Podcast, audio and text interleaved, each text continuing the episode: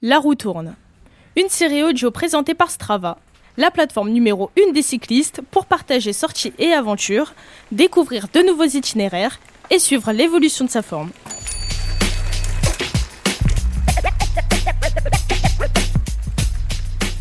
En ce jour de juillet 2015, l'Érythréen Daniel Teklemanot s'empare du maillot à poids de meilleur grimpeur du Tour de France.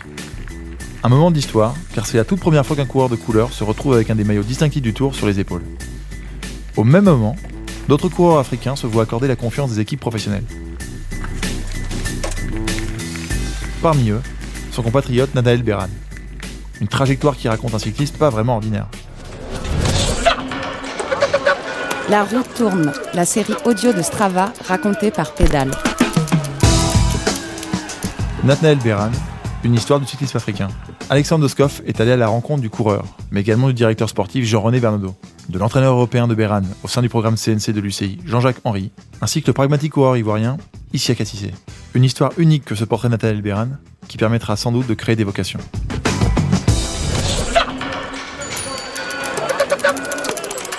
Attention, messieurs les coureurs, prêts pour le départ Une réduction à moins de 400 mètres de cette ligne d'arrivée.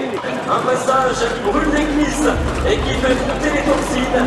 La roue tourne, Monochrome, puis coloré, exclusif, puis inclusif, uniforme. puis protéiforme.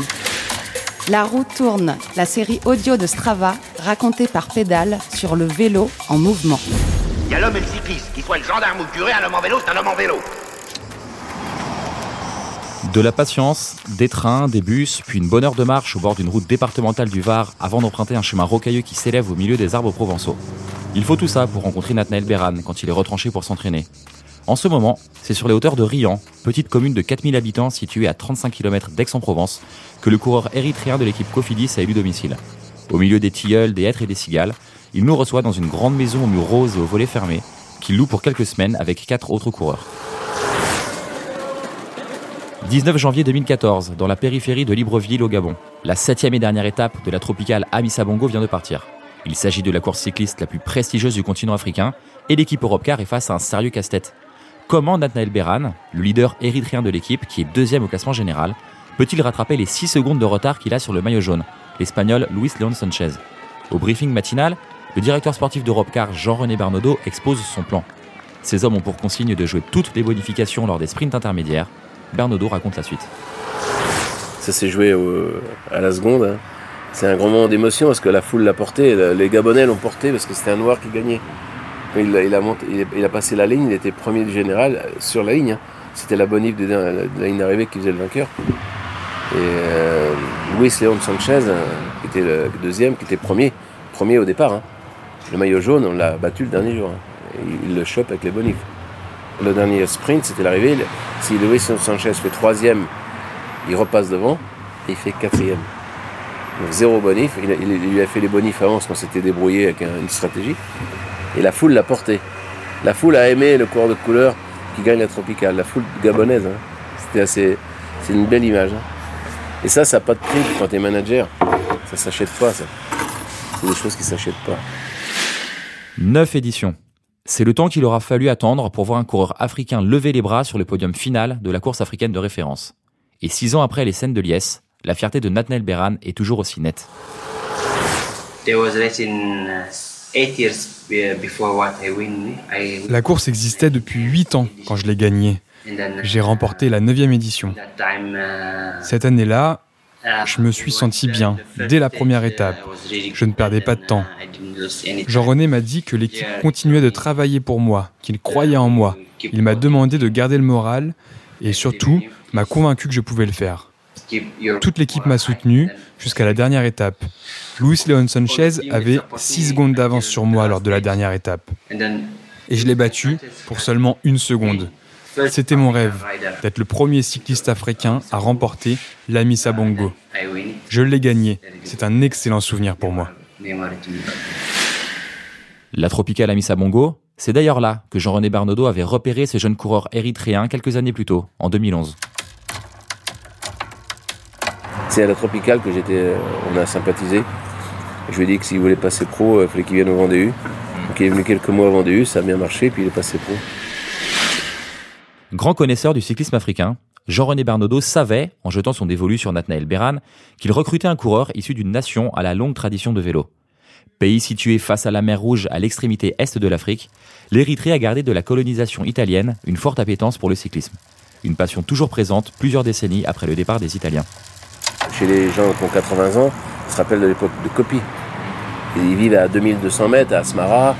Ils ont une grande montée pour aller sur le, bord de la mer Rouge, euh, parce qu'ils ont une culture. Quand ces Érythréens sont arrivés, ils savaient rouler en peloton. C'était qu'un problème de culture. Et l'Érythrée, c'est le, contre, euh, c'est l'exemple que ça va marcher, parce que cette culture érythréenne du cyclisme fait que les coureurs savent rouler. Et euh, le Kenya commence à arriver. Dans le Kenya, il y a un centre avec des marathoniens. Et quand ils sont dixième national, ils vont plus en sélection. Et il y a un type qu'on a récupéré quelques-uns, on a mis, je les ai vus arriver, les Kenyans. Ils nous ont attaqués tout de suite dans les côtes. Hein. Aucune culture, mais ça va arriver. Je pense que c'est un pays compliqué aussi. La roue tourne, la série audio de Strava racontée par Pédale. Avant le cyclisme professionnel, avant les podiums, avant les victoires lors de courses par étapes, il y a eu les années de formation dans le froid des Alpes suisses. En effet, Nathanael Beran a passé deux ans à arpenter les routes qui entourent le CMC, le Centre mondial du cyclisme. Un centre d'entraînement situé sur les hauteurs du lac Léman, mis en place par l'UCI pour accueillir les jeunes cyclistes les plus prometteurs de pays dont les fédérations sont peu développées. Beran y entre en 2011, soit deux ans après son compatriote Daniel Teclemanot, qui portera le maillot à poids durant quelques jours lors du Tour de France 2015.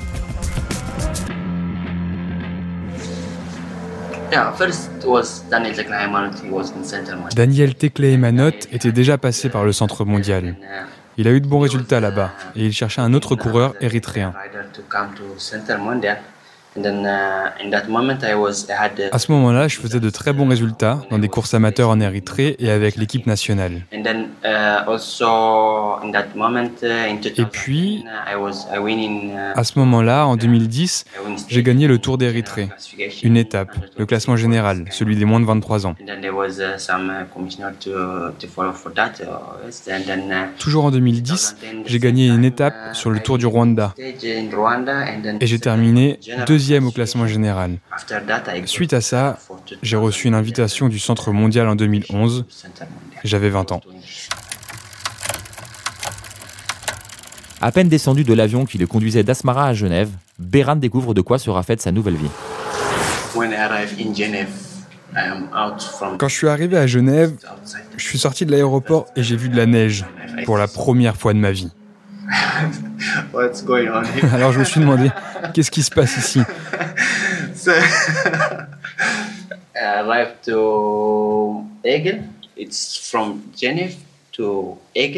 Puis je suis arrivé à Aigle. Je suis allé de Genève à Aigle. Et sur tout le trajet que j'ai fait en voiture, il y avait de la neige. Mais où est-ce que je suis arrivé Comment est-ce possible d'être cycliste ici Sur le moment, ça me paraissait vraiment étrange. Ensuite, je suis arrivé au centre mondial à Aigle. J'y ai passé la nuit et le lendemain, une voiture est venue m'emmener au vestiaire du centre mondial. Parce que l'endroit où on dort et celui où on commence l'entraînement sont à deux endroits différents, séparés d'environ 3 km. Ils m'y ont emmené, il neigeait encore, il pleuvait. Ils m'ont donné mon vélo, mon matériel, tout ça, et ils m'ont dit qu'on ferait une sortie tranquille cet après-midi puisque je devais participer à une course le lendemain. Je me suis dit, je vais courir dans la neige, mais comment c'est possible? Je portais des énormes gants, des accessoires pour me réchauffer les bras, les jambes, les oreilles, tout. Pour la première fois de ma vie, j'ai commencé l'entraînement. J'ai fait cette course amateur le lendemain en France. Ça s'est bien passé.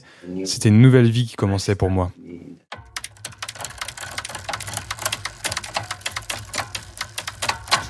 L'Érythréen serre les dents, s'adapte.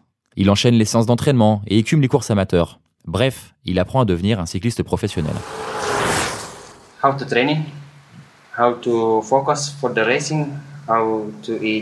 Comment s'entraîner? Comment se concentrer sur une course, comment s'alimenter, tout. Comment récupérer entre les courses beaucoup de choses. À l'époque, nous avions aussi des cours d'espagnol, d'italien, de français, d'anglais. Nous apprenions énormément de choses. Car un cycliste a besoin de parler plusieurs langues. Les choses que nous avons apprises au Centre mondial sont les choses les plus importantes de ma vie. Comment être professionnel. Et quand Jacques Henry est arrivé, pour moi, c'était C'était ma vie, Jean-Jacques Henry. Il m'a appris tellement de choses. Pour moi, c'est un miracle d'avoir rencontré Jean-Jacques Henry et d'avoir passé un an avec lui. C'était un moment vraiment merveilleux. Jean-Jacques Henry C'est l'un des entraîneurs du CMC, arrivé au centre en 2012. C'est lui qui façonnera Nathaniel Beran lors de sa dernière année avant que ce dernier ne passe professionnel. Et malgré cette collaboration finalement assez courte, Jean-Jacques Henry affirme avoir fait progresser l'Érythréen sur de très nombreux points. bah, C'est pas toujours facile pour ces coureurs qui arrivent euh, du, de ces régions du monde parce que le cyclisme européen, le cyclisme africain ou euh, le, le, cyclisme dans, euh, régional euh, est complètement différent. Donc ce sont des coureurs que l'on doit former à la fois techniquement, tactiquement et on doit aussi euh, modifier chez eux euh, énormément d'aspects euh, et leur inculquer la culture de la performance et, du cyclisme de haut niveau. L'éducation qu'ils peuvent avoir chez eux et la culture locale n'est est bien souvent pas du tout en relation avec la performance. Alors on, on, travaillait absolument tout parce que lorsqu'ils viennent euh, d'Afrique, même si l'Érythrée c'est un pays où le, cyclisme est le sport numéro un, euh, ils ont beaucoup de lacunes techniques et tactiques et euh, on, doit énormément travailler ces, aspects-là. L'avantage avec Nathanael, c'est un athlète très intelligent, très motivé et il a appris très très vite. Et quelques années après le passage de Béran au Centre mondial du cyclisme, Jean-Jacques Henry applaudit encore la capacité d'adaptation et la force de caractère de son ancien élève. Alors, ça a été un, choc, effectivement, euh, au vu des conditions qu'on peut avoir chez nous au mois de mars, avril. Mais il avait une telle motivation pour réussir dans le cyclisme qu'en l'espace de quelques jours, il, avait compris qu'il n'y avait pas d'autre solution que de s'y faire, s'y adapter et euh, pas, passer ce cap euh, pour euh, être performant dans toutes les circonstances, toutes les conditions, même euh, sous, sous, des conditions climatiques très difficiles, la neige, la grêle. Et euh, sa motivation faisait qu'il était très résistant au froid. Des entraîneurs exigeants, une formation globale, du froid et des gants rembourrés. Le CMC, c'est tout ça. Mais c'est aussi une vie collective dans laquelle les pensionnaires du centre vivent et s'entraînent ensemble. À l'époque de Béran, le centre mondial accueille un grand nombre de coureurs africains. Ils viennent d'Algérie, du Maroc, du Rwanda ou encore d'Éthiopie, mais aussi de Côte d'Ivoire, comme Isiaka Sissé, passé par le CMC à l'époque où Béran s'apprêtait à devenir professionnel.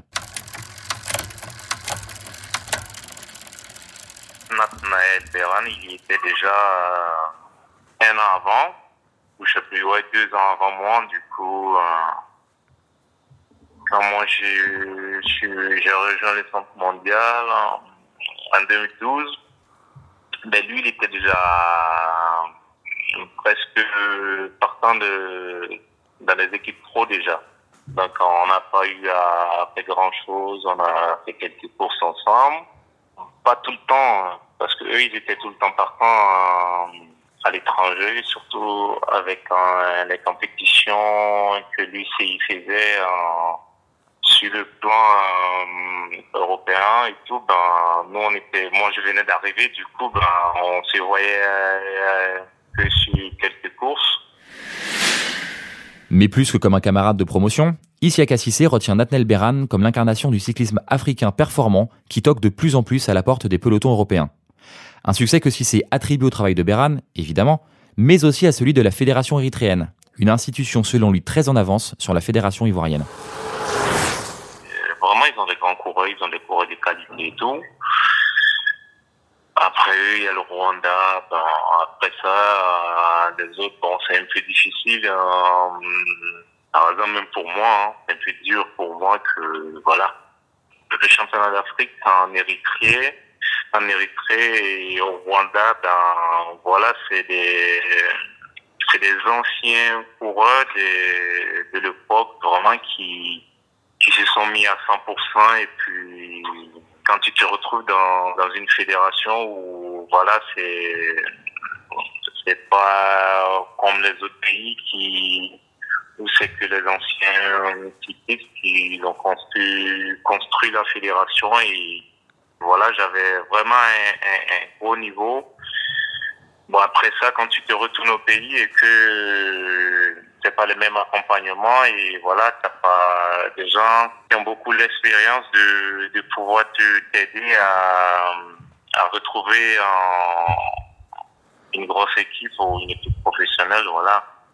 Euh, L'Afrique de l'Est, surtout l'Érythrée, le Rwanda, ils sont beaucoup plus encadrés aussi ça que voilà que le pays en, de l'Afrique de l'Ouest l'Afrique l'Afrique centrale. Il y a beaucoup de choses à, à travailler sur ça et pour que les, les, la jeune génération qui va venir, qui, qui va pouvoir émerger. La roue tourne, la série audio de Strava racontée par Pédale. Pour taper dans l'œil des recruteurs et des dirigeants de la fédération érythréenne, Nathaniel Beran a développé une boulimie de vélo dès ses premières années en Érythrée.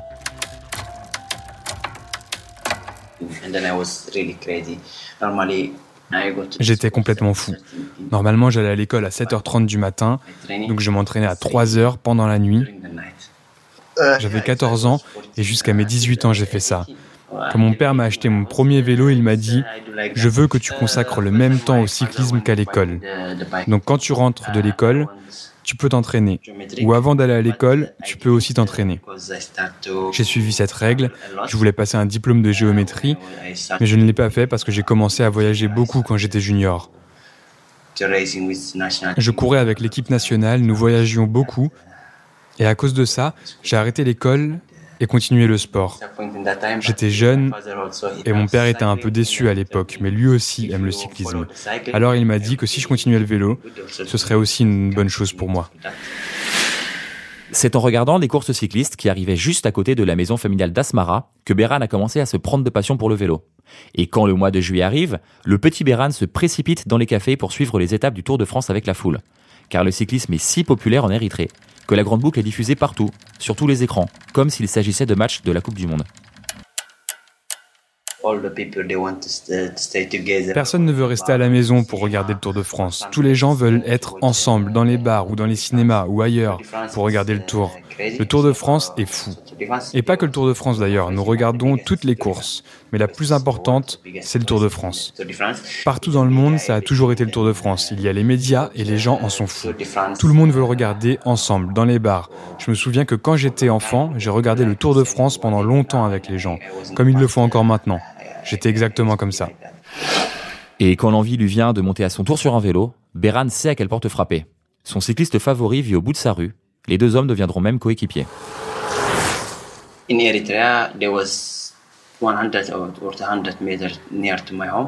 En Érythrée, à 100 ou 200 mètres de chez moi, vivait mon modèle.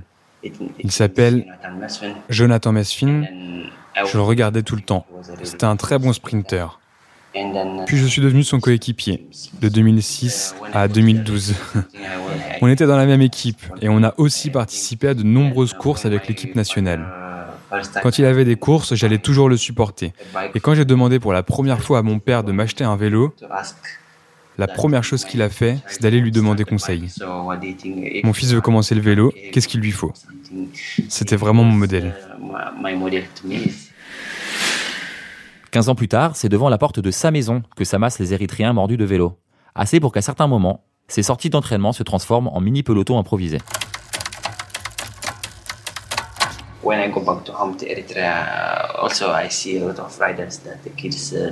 Quand je rentre à la maison en Érythrée, je vois beaucoup de cyclistes. Ils s'entraînent sur des VTT. La plupart n'ont pas de vrai vélo de route. Quand je commence à m'entraîner, quand ils savent que je suis en Érythrée, beaucoup de gens m'attendent. Il y a deux endroits en particulier où je vais m'entraîner en dehors de la ville. Ils m'y attendent. Ils connaissent mes horaires et tout. Ils veulent s'entraîner avec moi ou avec Daniel, tout le temps. Ça me donne plus d'énergie et j'espère que dans le futur, il y aura plein de coureurs érythréens qui brilleront dans le peloton.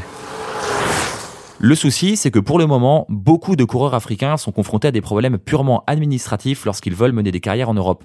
Un mur fait de demandes de visa et de visites à la préfecture auxquelles ne se heurtent pas leurs concurrents venus d'Europe ou d'autres continents.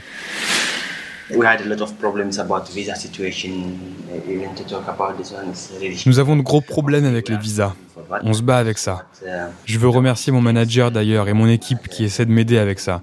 Et j'espère que quand on aura réglé ces questions de visa, les coureurs africains deviendront plus forts dans le futur. Nous avons un visa pour 90 jours. Une année, Daniel Teclaimanot devait courir la Vuelta. Mais à l'époque, il n'a pas eu le visa, donc il n'a pas pu venir. Imaginez, à cause de son visa, il n'a pas pu courir la Vuelta. Comment est-ce possible de signer dans une équipe ou de renouveler son contrat dans ces conditions? C'est un gros problème dont souffrent les coureurs africains. C'est vraiment compliqué. Je cours depuis 10 ou 11 ans en Europe et j'ai le même problème. J'ai un visa de 90 jours et après ces 90 jours, je dois rentrer au pays, refaire un autre visa, puis revenir. C'est horrible. Pour aider le cyclisme africain à se développer, Nathanael Beran a tenté de monter en 2015 dans le train MTN QBK, cette équipe sud-africaine qui portait la diversité en bandoulière et qui avait débarqué sur les plus grandes courses du circuit en mettant en avant sa volonté de promouvoir les cyclistes d'Afrique. Une promesse de campagne qui n'aura duré qu'une saison, avant que l'équipe ne se transforme en écurie lambda n'ayant plus aucune ambition sociétale. Even when I signed to MTN, for example, they told me that uh, uh, we really want that uh, African riders. Quand j'ai signé chez MTN, ils m'ont dit qu'ils voulaient vraiment des coureurs africains. J'avais gagné quelques courses avec Europcar et ils étaient venus me voir pour me dire qu'ils me désiraient vraiment dans leur équipe. Alors j'y suis allé, nous avions reçu une invitation pour participer au Tour de France. À ce moment-là, ils ont tenté d'aligner cinq coureurs africains, car c'était une équipe africaine. Je n'étais pas sélectionné. Mais en 2016-2017, ils ont complètement changé la mentalité de l'équipe. Ce n'était plus à propos de l'Afrique. Et aujourd'hui, je crois qu'il ne reste pas beaucoup de coureurs africains dans cette équipe. Ok, c'est une équipe africaine, mais j'aurais aimé qu'ils aient plus de considération pour les cyclistes africains. Beran imagine donc une autre façon de participer à l'émergence d'une nouvelle génération de coureurs africains. Et s'il lui-même souhaite concourir sur le vélo au championnat du monde 2025 organisé au Rwanda, à bientôt 30 ans, il sait qu'il doit commencer à envisager l'après-carrière sportive.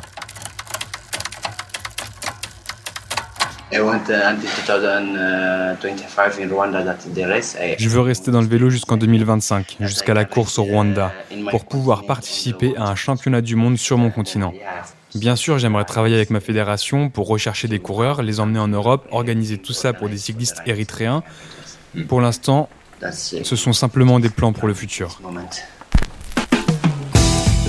C'était Nathalie Beran, une histoire du cyclisme africain, un épisode de La roue tourne, une série audio de Strava racontée par Pédale sur le vélo en mouvement. Une histoire unique que ce portrait de Nathalie Beran, qui permettra sans doute de créer des vocations. Prochain épisode très bientôt, où il sera l'occasion de se plonger dans une autre histoire de vélo, celle du délicat recrutement de nouveaux coureurs issus des quartiers. La roue tourne. Monochrome. Puis coloré. Exclusif. Puis inclusif. Uniforme. Puis protéiforme. C'était un épisode de La roue tourne, la série audio de Strava racontée par Pédale sur le vélo en mouvement. Il y a l'homme et le cycliste, qu'il soit le gendarme ou le curé, un homme en vélo, c'est un homme en vélo. La roue tourne. Une série audio présentée par Strava, la plateforme numéro 1 des cyclistes pour partager sorties et aventures, découvrir de nouveaux itinéraires et suivre l'évolution de sa forme.